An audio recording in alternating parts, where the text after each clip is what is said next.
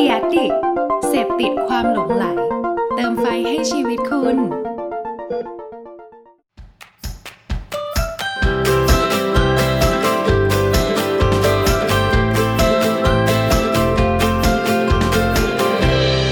วัสดีค่ะยินดีต้อนรับเข้าสู่รายการ Hangybiz Podcast นะคะวันนี้ทุกคนก็อยู่กับมุกกุณิดาการพิทยาค่ะวันนี้นะคะมุกจะมาแชร์เกี่ยวกับกลยุทธ์ในการสร้างประสบการณ์ใหม่ๆให้กับลูกค้าก็คือกลยุทธ์ Guerrilla Marketing ค่ะ Guerrilla Marketing นะคะหรือถ้าแปลเป็นไทยว่าการตลาดแบบกองโจรเป็นกลยุทธ์ที่มีมานานกว่าแปดสิบปีแล้วโดยคอนเซปต์ของการทำการตลาดแบบนี้เนี่ยคือเขาจะใช้ทุนในการทำไม่มากเมื่อเทียบกับผลลัพธ์ที่ได้กลับมาเป็นจำนวนคนที่ดูแบบมหาศาลจากการที่เราทำแคมเปญนี้นะคะมันจะทำให้เกิดตัวโซเชียลบัสคือคนในสังคมเนี่ยเขาจะเอาไปพูดต่อกันเองซึ่งหัวใจหลักของการใช้กลยุทธ์นี้ก็คือการที่เรามีความคิดสร้างสรรค์ที่ออกมาจากกรอบแบบเดิมๆนะคะวิธีการทำ Guerrilla Marketing ก็ทำได้หลากหลายรูปแบบทั้ง Outdoor Indoor Event หรือแม้กระทั่งการสร้าง Experience ระหว่างแบรนด์กับผู้บริโภคโดยตรงนี้นะคะก็ไม่ได้จำกัดว่าต้องเป็นออนไลน์หรือว่าออฟไลน์เท่านั้นถ้าให้เราลองยกตัวอย่างเคสของกลยุทธ์นี้นะคะก็อย่างเช่นในช่วงโควิด สิบเก้า ที่ผ่านมาทางร้านบาร์บีคิวพลาซ่าเนี่ยเขาก็ได้มีการใช้น้องบาร์บีคอนนะคะเป็นคนส่งอาหารให้กับลูกค้าเองถึงบ้านอยู่ช่วงนึงจนมันกลายเป็นกระแสไวรัลค่ะว่าเราก็ลุ้นว่าบาร์บีคอนเนี่ยจะมาส่งอาหารให้ที่บ้านเราหรือเปล่าหรืออย่างทาง Pizza Company นะคะเขาก็ได้มีการออกแคมเปญใหม่เป็นเมนูพิซซ่าไซส์แบบขนาดนิวยอร์กแบบใหญ่จุใจสำหรับการที่ดึงคนให้มากินที่ร้านเท่านั้นเหมือนแบบพอใครที่มาสั่งเมนูนี้นะคะเขาก็จะแบบอยากจะถ่ายรูปอยากจะเซลฟี่กับเมนูที่แบบเป็นพิซซ่าที่ขนาดใหญ่ขนาดนี้ก็ตรงนี้นะคะมันก็เลยทำให้มันเป็นกระแสที่สังคมของคนที่มากินเนี่ยเขาก็บอกกันแบบปากต่อปากไปเรื่อยๆนั่นเองค่ะ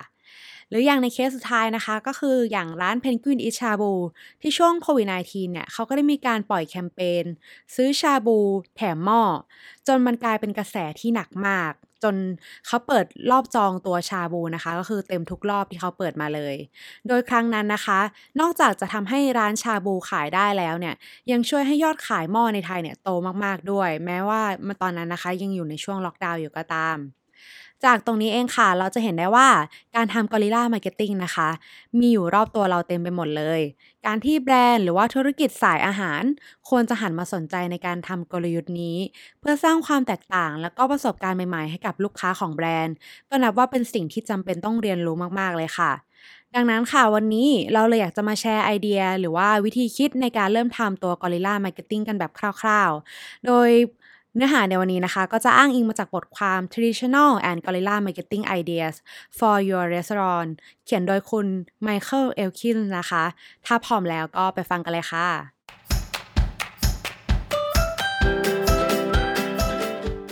ข้อแรกเอาแบรนด์ของเราไปอยู่ในที่สาธารณะ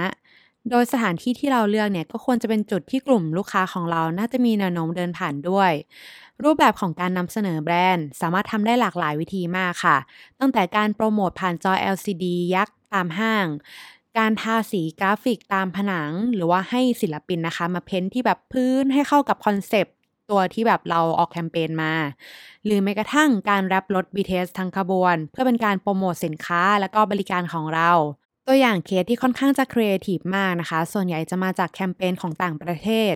อย่างแบรนด์ที่เราเห็นกันได้บ่อยๆในอย่างเช่นแบรนด์ McDonald's ที่เขาเล่นตั้งแต่ครีเอทีฟบนป้ายบิลบอร์ดไปจนถึงการออกแบบแอดบนออนไลน์ให้คนเห็นแล้วเขารู้สึกว่าเฮ้ยคิดได้ยังไงอ่ะจนเขาแบบต้องแชร์กันต่อค่ะสำหรับใครที่อยากดูรายละเอียดเพิ่มเติมนะคะเดี๋ยวเราจะแนบลิงก์ไว้ให้ที่โพสต์สรุปบน Facebook ของ Hangybiz นะคะก็สามารถเข้าไปอ่านกันได้ค่ะข้อที่สองใช้ ambush marketing หรือการตลาดแบบแฝงตัว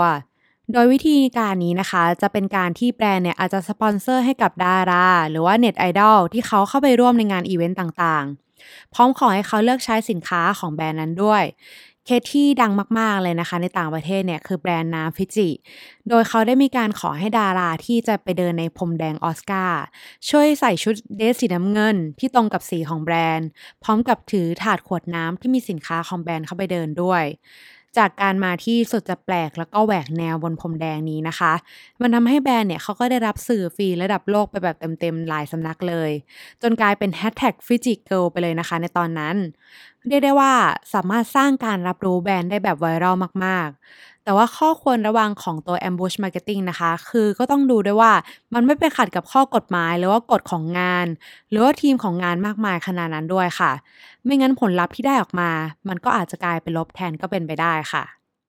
ข้อที่สามเจาะกลุ่มลูกค้าที่สนใจในเรื่องอะไรเป็นพิเศษโดยเฉพาะเราสามารถดึงลูกค้าให้มาที่ร้านได้โดยการจัดอีเวนต์ที่มีความเฉพาะเจาะจงกับเขาให้มากขึ้นอย่างเช่นอาจจะจัดอีเวนต์สำหรับสาวกไวน์เป็นงานไวน์เทสติ้ง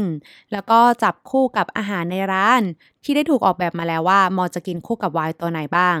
ก็ได้ได้ว่านี่นะคะก็จะเป็นการใช้กลยุทธ์ในการดึงลูกค้าให้ตรงกลุ่ม